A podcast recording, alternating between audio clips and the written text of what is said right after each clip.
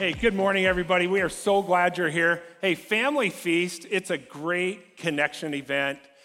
Just show up a week from Thursday. You don't have to make reservations or anything. We'll have plenty of food for all of you.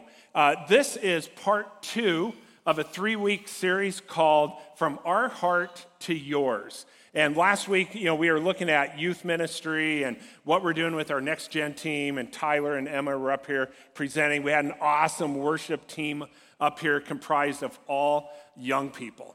And so it's good stuff. But today, we're going to spend time talking about how we care and love for people in our church and how we do that for people outside our church. And so I'm Steve Allen. I'm the local and international outreach pastor here.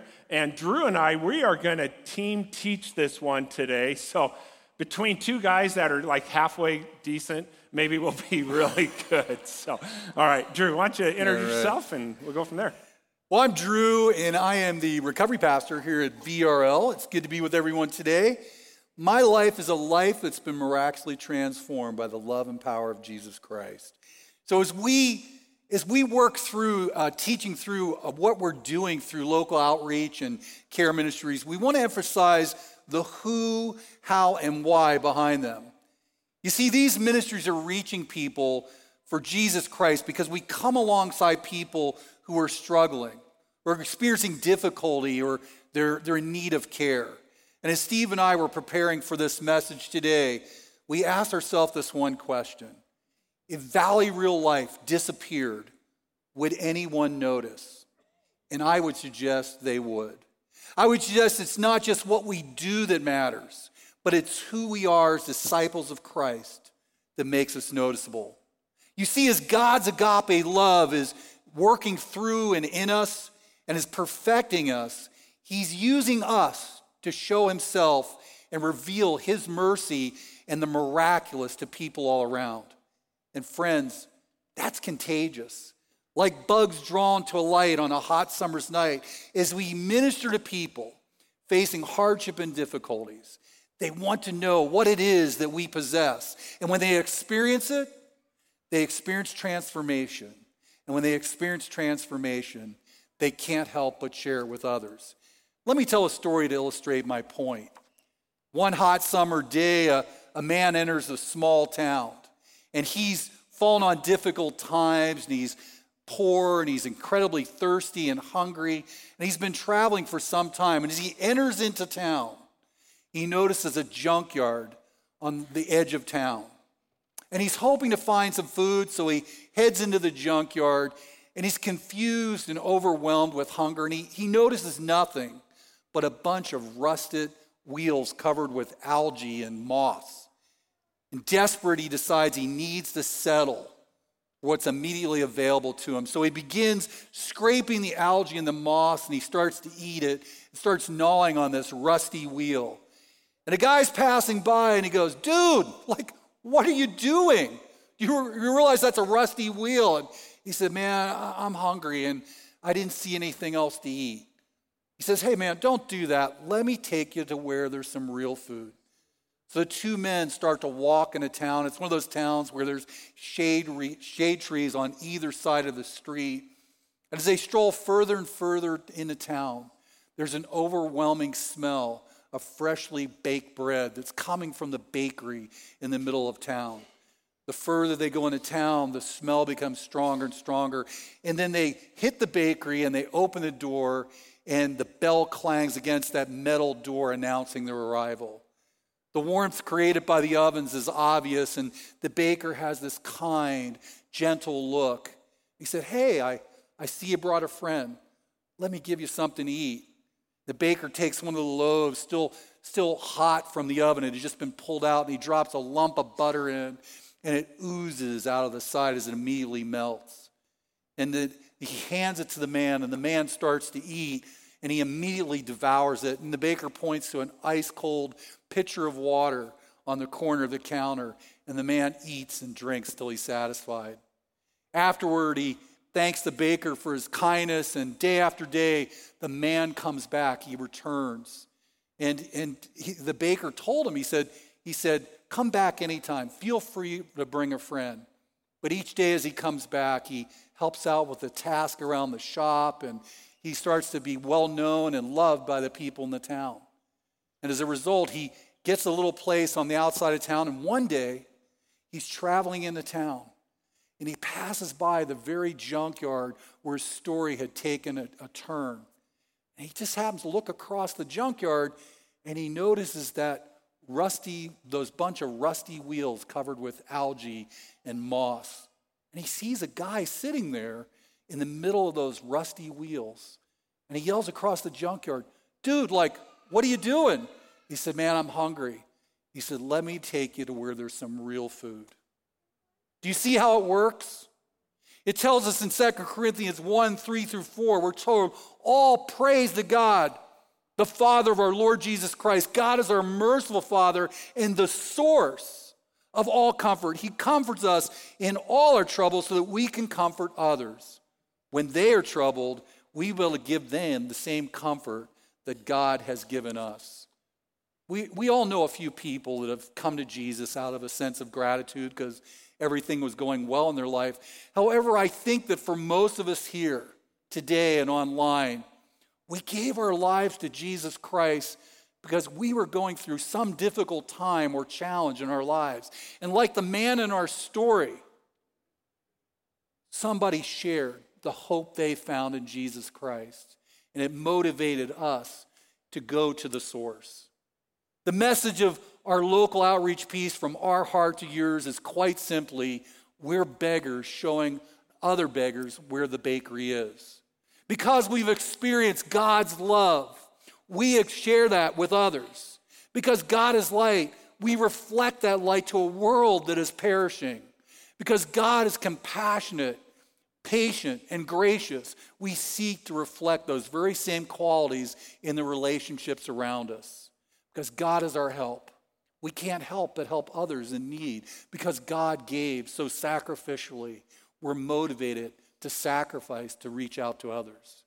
And this isn't true of just individuals, but it's true of churches as well. And there's no more beautiful or powerful thing than when people are in alignment with each other and with the Lord Jesus Christ, and they're moving with one heart to share with people who are overwhelmed in a broken, fallen world. Where there is pain, we can bring comfort. Where there's despair, we can bring hope. Where there is need, we can bring abundance. But most of all, in the midst of every circumstance, we can bring them Jesus. Because it is him who is able to do immeasurably far more than we could ever think or imagine. It tells us in Matthew 5, "Your lives light up the world. Let others see your light from a distance. You cannot hide a city that stands on a hilltop. And who would light a lamp and then hide it in an obscure place? Instead, it's placed where everyone in the house can benefit from its light. So don't hide your light.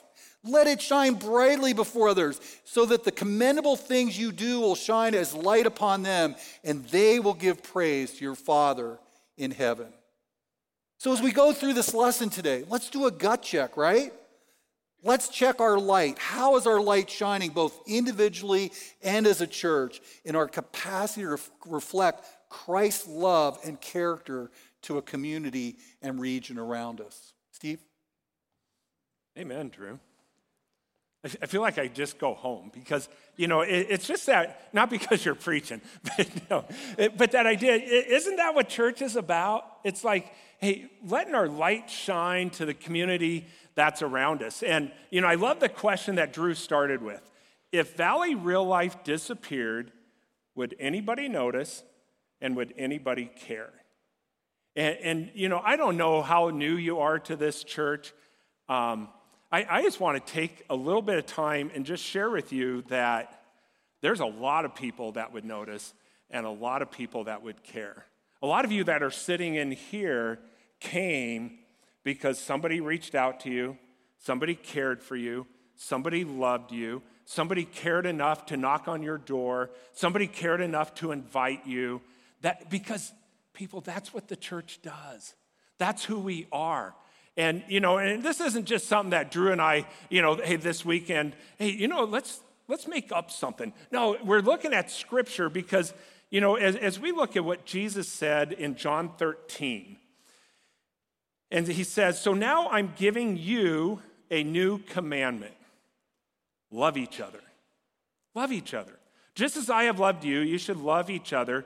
Your love for one another will prove to the world that you are my disciples. You know, it's pretty simple. And, you know, it's one of those things as we open up the Bible, whatever the Bible says to do, we probably should do it. It just makes things go so much better when we just act in obedience to whatever it is that Jesus is calling us. And he's calling us to love. And, you know, it's that part of this is who we are. You know, if this church is known by something, you know, what I hope for, it's known by everything's about Jesus and we love well. You know, the other stuff, it's okay, it's great, it's good. You know, it's great we got a playground and, you know, ample parking, but it's about Jesus and love well. Let's love people well. And, you know, when they were asking Jesus, hey, what's the greatest commandment? You know, this in Mark 12, Jesus says, love the Lord with all your heart, with all your soul, with all your mind, with all your strength. But the second is equally important. Love your neighbor as yourself. And that's what Jesus said. That's what Jesus did. And that's what he's asking of us. And, you know, and I just think, you know, I don't know how new you are here, but, you know, when COVID hit back in March of 2020, you know, which is like the greatest day in the world. We all just celebrated and it's like, oh, sweet, no school. And now, you know, as a church, it was really a wake-up call of how are we going to care and connect with people in our community. Within a week, we had a food bank set up right in the foyer. We had hundreds and hundreds and hundreds of people show up to our food bank. We had dozens and dozens and dozens of volunteers that came down to pack boxes. You guys gave financially, and that's the food we bought. You guys donated food. That's the food we gave away. Would anybody care if VRL disappeared? Those hundreds of families that showed up, they sure would, because it made a difference to them. They felt like, and we heard this message over and over, I can't believe you guys care so much. It's like, man, what a great thing to be told. I can't believe you care so much. You know, and then, you know, we heard about what was going on down at the arena that, you know, they were having homeless people in and they're doing meals and they're, you know, and all of a sudden we got wind of it. It's like, hey, we can sponsor one of those. And, you know, so financially we bought the food, but I think even more importantly is we had real people go down there, men and women and kids and families, to just connect with people. People that are marginalized in our community that maybe feel like nobody cares, but you know what? The church does. The church cares. That's what we do.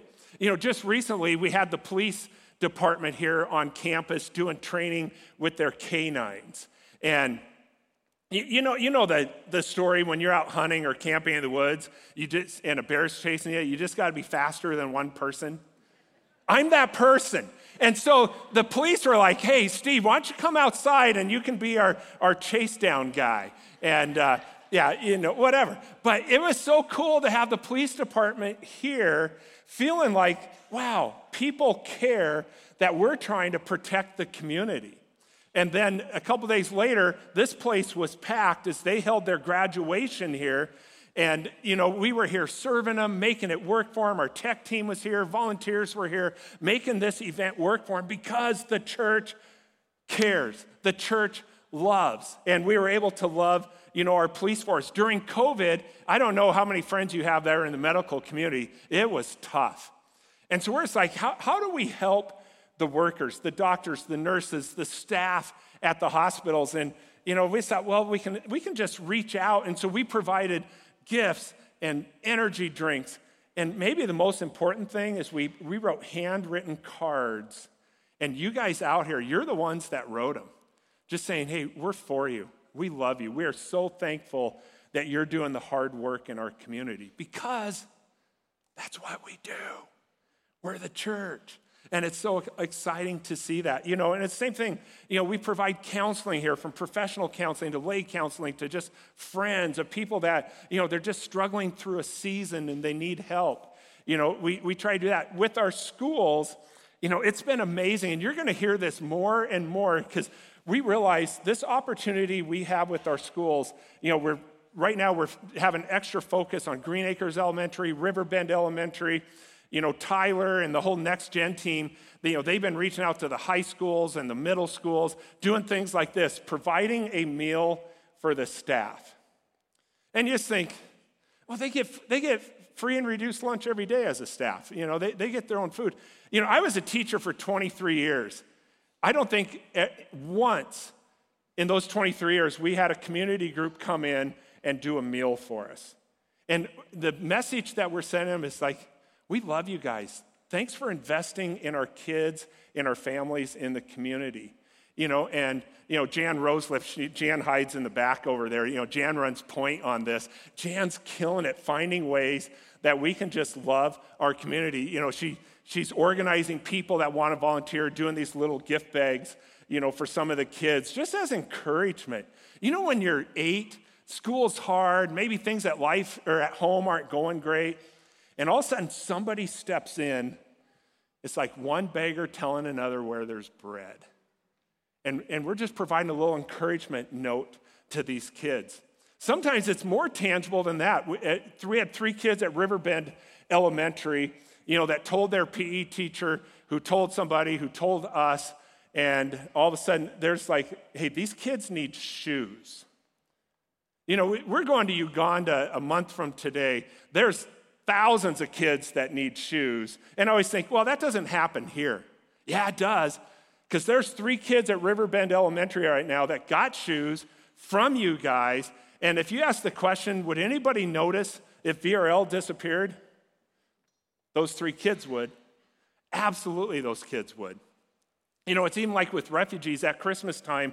You know, you heard about the big campaign. We're going to build a playground and furnish housing. You know, we're going to start digging on that playground here in the next couple weeks. It should be done mid-August down at the Thrive Center. But sometimes to put a face to it. You know, one of the other initiative was to furnish apartments. We had this family from the Congo. This is one family. They were in a refugee camp for 12 years trying to get out. And all those stories you hear about refugee camps, they're real.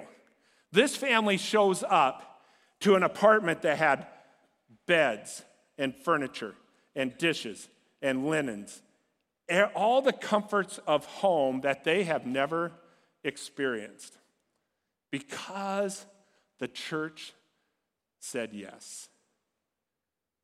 Would anybody notice if Valley Real Life disappeared? That family would. That family would. And that's the beautiful thing. I mean, some of this stuff's as recent as yesterday. We had a group of men that went downtown. They've been doing this. You heard Mark Davis's story a couple weeks ago.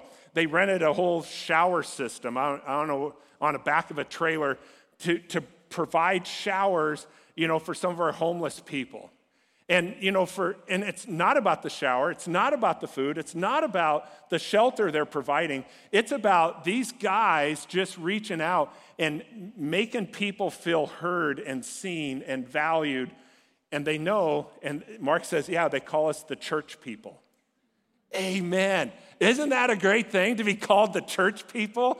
You know, that's what we want to be known. Oh, yeah, the church people. That's the Valley Real Life. That's the church people. They love well. That's why we do it.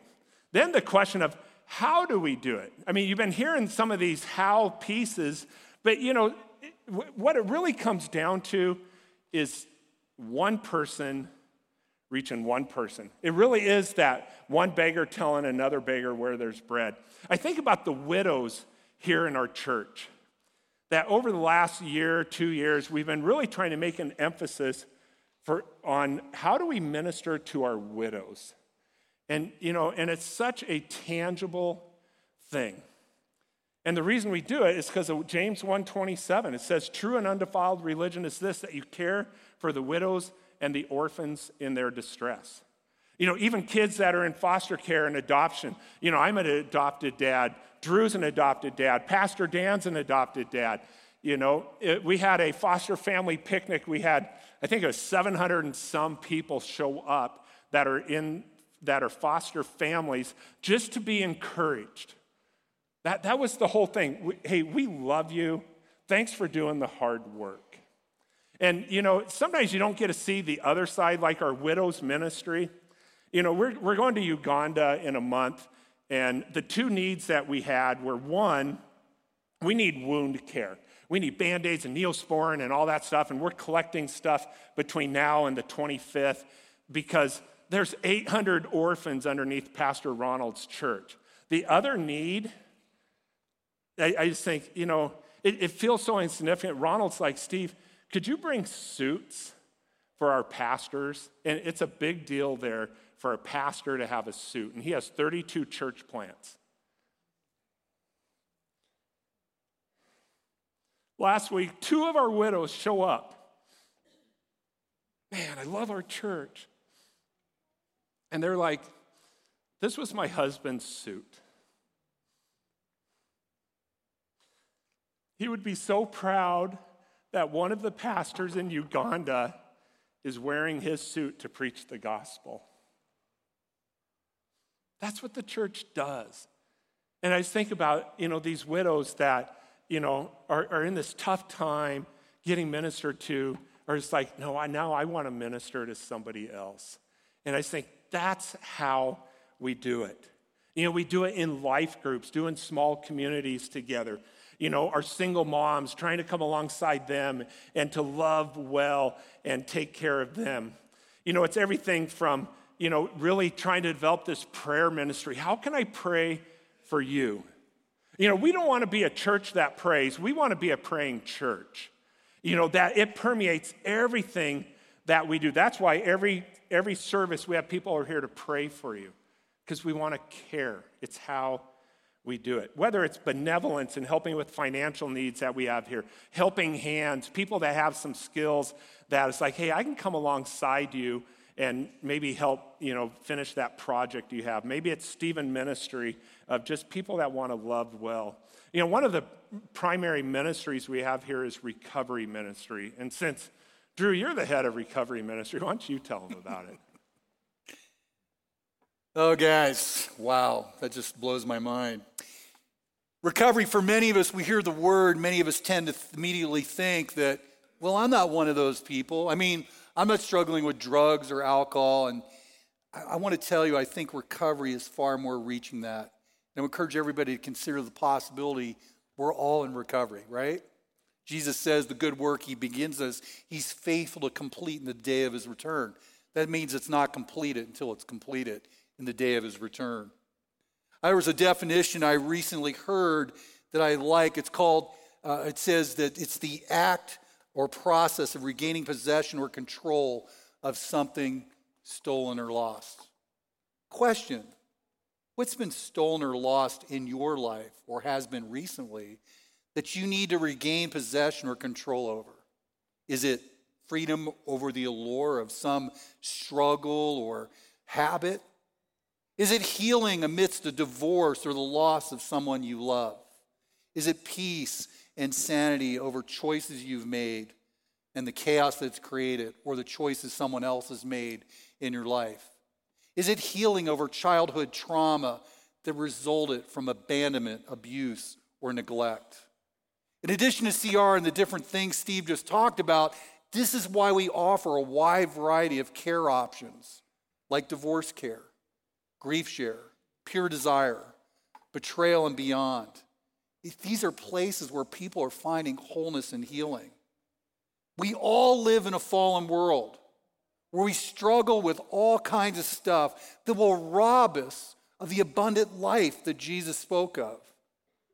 Problem is, some of us are just better at hiding it than others. And many times as Christians, we want to present ourselves as having it all together. And it's a fallacy. Let's be honest. Wasn't because we realized that we didn't have it all together when we originally came to Jesus. Listen to what it says in the book of Matthew. Matthew invites Jesus and his disciples to come home as dinner guests, along with many tax collectors and other disreputable sinners. When the Pharisees saw this, they asked his disciples, "How does your teacher eat with such scum?" When Jesus heard this, he said, "Healthy people don't need a doctor. Sick people do." He added, "Now go and learn the meaning of this scripture. I want you to show mercy, not offer sacrifices. For I have come to call those not who think they are righteous, but those who know they are sinners." Friends, we have a motto here, and you've heard it shared through the stream that starts the service in the hallways.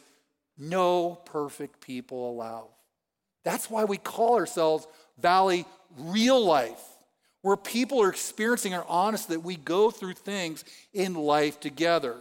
And I want to encourage all of us here today, it's normal for us to struggle with stuff and go through difficult times. The key is we don't have to go through it alone. This leads us to the why we do things the way we do through VRL's local outreach and care ministries, and the answer is simple, and you've been hearing about it. It's because of transformation. The promise of God is that he wants to do something for us, in us, and through us that only he can do. And in doing that, he's doing it all around us. It just blows our mind. It's miraculous. The cool thing is that when people are personally experiencing and are transformed by the miraculous love and power of Jesus Christ, they simply can't keep it to themselves. Let's take a look at this video. Huh?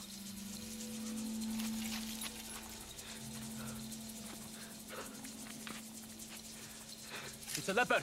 Stay back.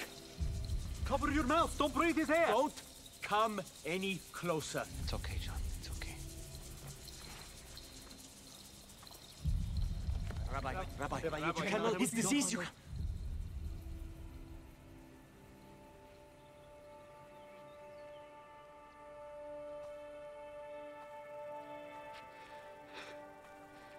Please.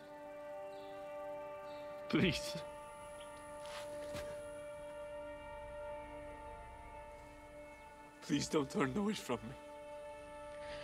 I won't. Lord, if you are willing, you can make me clean. Only if you want to, I submit to you. My sister, she was a servant at the wedding. She told me what you could do. I know you can heal me if you are willing.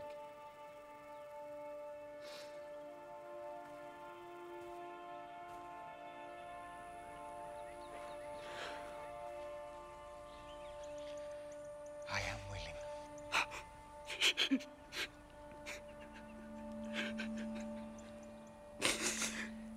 Be cleansed.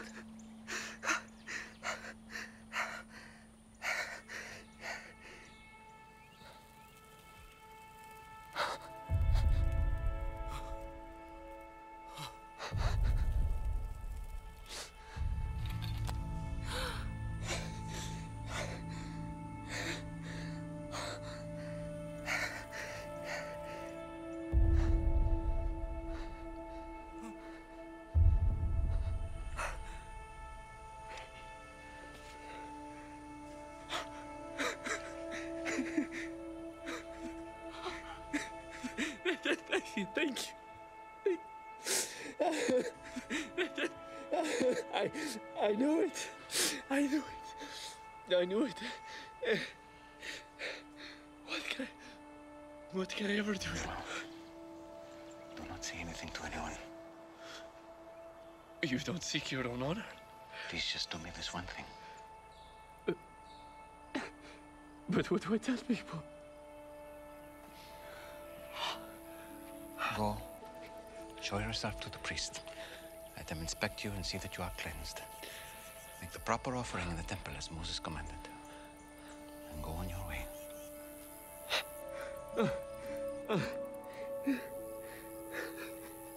Who has an extra tunic? Just one of you. That's enough. Don't you just love that video? We are like that leper. How many of you here in the audience today have felt on the outside, alone, or abandoned? Raise your hand. That's us. That's us. But yet, listen to what it says. It says that, let's flip a page. Notice what Jesus told the man. He said, tell no one. But in spite of Jesus' instructions, the man went and spread the word, proclaimed to everyone what had happened. As a result, large crowds soon surrounded Jesus, and he couldn't publicly enter a town anywhere. He had to stay out in the secluded places, but people kept coming to him. Behind me, you see the faces of only a fraction of those whose lives have been transformed and are faithfully reflecting God's love to others. And the people are experiencing power through their care. They represent the very heartbeat of local outreach and care at VRL and what it means to live out the reality of our mission as a church, to be and make disciples. Steve? That's really good, Drew. Thanks. Drew, I'm just curious. You know, we're going to finish up by just a little Q&A time between the two of us. So, Drew, If you need care, or someone here, obviously we all need care. If someone needs care, what are some steps for them? What should they do? Yeah, one of the things I would say is to scan the QR code in front of your seat, right? Because it'll take you to a place where there's a wide menu of stuff that we offer as a church. It's an amazing thing. So you can actually see what's available. But the other thing that I would encourage people to do is to realize that shame and guilt many times hinders us from wanting to reach out and get that help. And I would come against that. I would tell you that is a straight out of the pit of hell, right? Condemnation is the enemy's ploy. Toxic shame says there's something wrong with us. You're not alone. I would encourage you to connect in to a group, to connect into some place where you can begin to share your struggle with others, because you'll realize the more people you share with, the more it's divided, and it will help you. Yeah. Mm-hmm. Steve, yeah. How about if somebody wants to get involved with care, how would they go about doing it? Yeah, if you want to get involved, the first thing I would encourage you, just look around you. You know, look in your home, look in your workplace, look at your school, look in your neighborhood, and just start meeting a need. Find a need and meet a need. Or if you want to do it with us, I mean, we have many opportunities for you to get involved, many of them. Scan the QR code, and there's a place there you could hit serve, come find me, find anybody with a lanyard, and just say, hey, I want to serve. What can I do? You know, and I like following kind of the In-N-Out Burger thing. Find a place inside the church and find a place outside the church that you can serve. So, Drew, you and I mean, we've probably been Christians combined now, I think, 85 years. So in your years of ministry, how have you seen this care, connect, love lived out? One of the things that's beautiful, I've seen in many different venues. I started working in child care and family services, working with at-risk teenage boys in a Christian child care and family service agency. Then I went and saw it firsthand through working with crisis pregnancy, ministering to women that were in a situation where they got pregnant out of wedlock and were, kind of working through that. And then I also I've seen it in recovery. I've been doing recovery work for the last 20 years. But one of the things I want to tell you, and I said this earlier, there's no greater thing, no more beautiful thing, no more powerful thing than when you see a group of believers who come around and they align themselves behind the love of God, and they're in alignment with Jesus Christ. They're moving, and they want to encourage, and they want to care for one another, and they want to reach out to a community and share that with others. That's happening right here at VRL. Mm-hmm. Whether you recognize it, we're not called to be passive, right? And I'm seeing that, and I've been here 6 months now, and it just blows my mind how God is using this church, and he's growing people in that heart of Jesus to care for each other. Yeah. Amen. How about you? You know, I think for me, I always look at Exodus chapter 4, where God's talking to Moses and says, Moses, what's in your hand? And he goes, well, I got a stick. You know, and so God uses that to part the sea, to bring water out of a rock, to lead the Israelites out of slavery. But, you know, I want to tell you, what's in your hand? Lynn Allen came to me after she heard about our Christmas thing with the Ukrainians, and she goes, Steve, I know how to make really good Christmas cookies. And so she went down to the Ukrainian Center, gathered these Ukrainian women, and taught them how to make American Christmas cookies. And now these Ukrainian women are teaching her and some other women how to make Ukrainian Christmas cookies as a way to minister and begin relationship. I thought, that's really cool. Just last week during this service, I was sitting outside, out on our patio table, and I met Kim Bowler. Never met Kim before Thursday, or before last Sunday, and she said, Steve, I want to serve. And I said the same verse, Exodus 4, what's in your hand? She goes, I know how to swim. I was like, yeah? She goes, no, I know how to swim a long distance. And I was like, really? She goes, yeah, last summer I was the woman that swam the length of Coeur d'Alene Lake, the very first one. And she goes, this summer I'm swimming Lake Chelan. It's 50 miles long, but I want to use it for kingdom purposes. And so she remembered what we were doing with the well. She goes, hey, would you help me do a sponsorship where people could sponsor my swim so that we could build a well in Uganda? And I was like, that's a really cool idea. So the question is, what's in your hand? You know, I love Cheryl Green, knows how to play the piano. So she did this fundraiser to help this family adopt a baby. And it's like, that's cool. You know, for some of you, it's like, hey, I know how to pray. That's in my hand. You know, start praying. A week from Monday, we got a youth team going to the Philippines. Pray for them. You know, they need that prayer. So just get involved. So, Drew, why don't you wrap us up? All right. So, everyone, let's revisit our initial question. If VRL were to disappear, would anybody notice or care? Do you think that if VRL disappeared, teachers would notice in our community? Do you think if VRL disappeared that hospital workers and doctors who experienced COVID would notice? Do you think that if VRL disappeared that adoptive families or foster families would notice? Absolutely.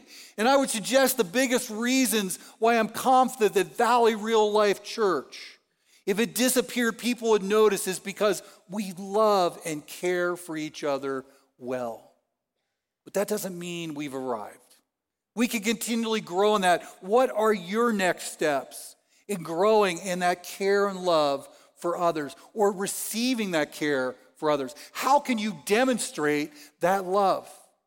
How can we care for you? Are you willing to step out and be part of a community and go, I need help right now.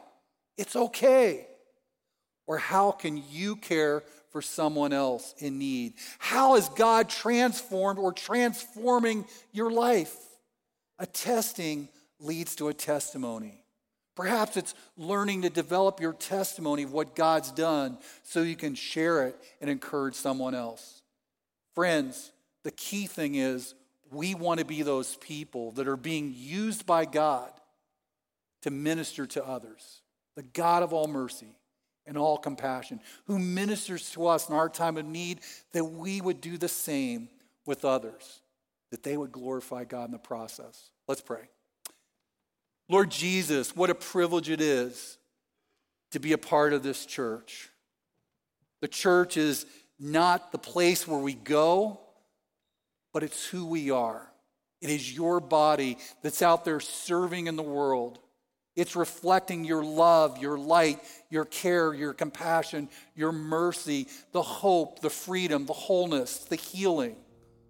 Lord, we ask, Lord, that you would continually perfect us. You would grow to be more like you, Jesus. And we ask this in your name, Jesus. Amen.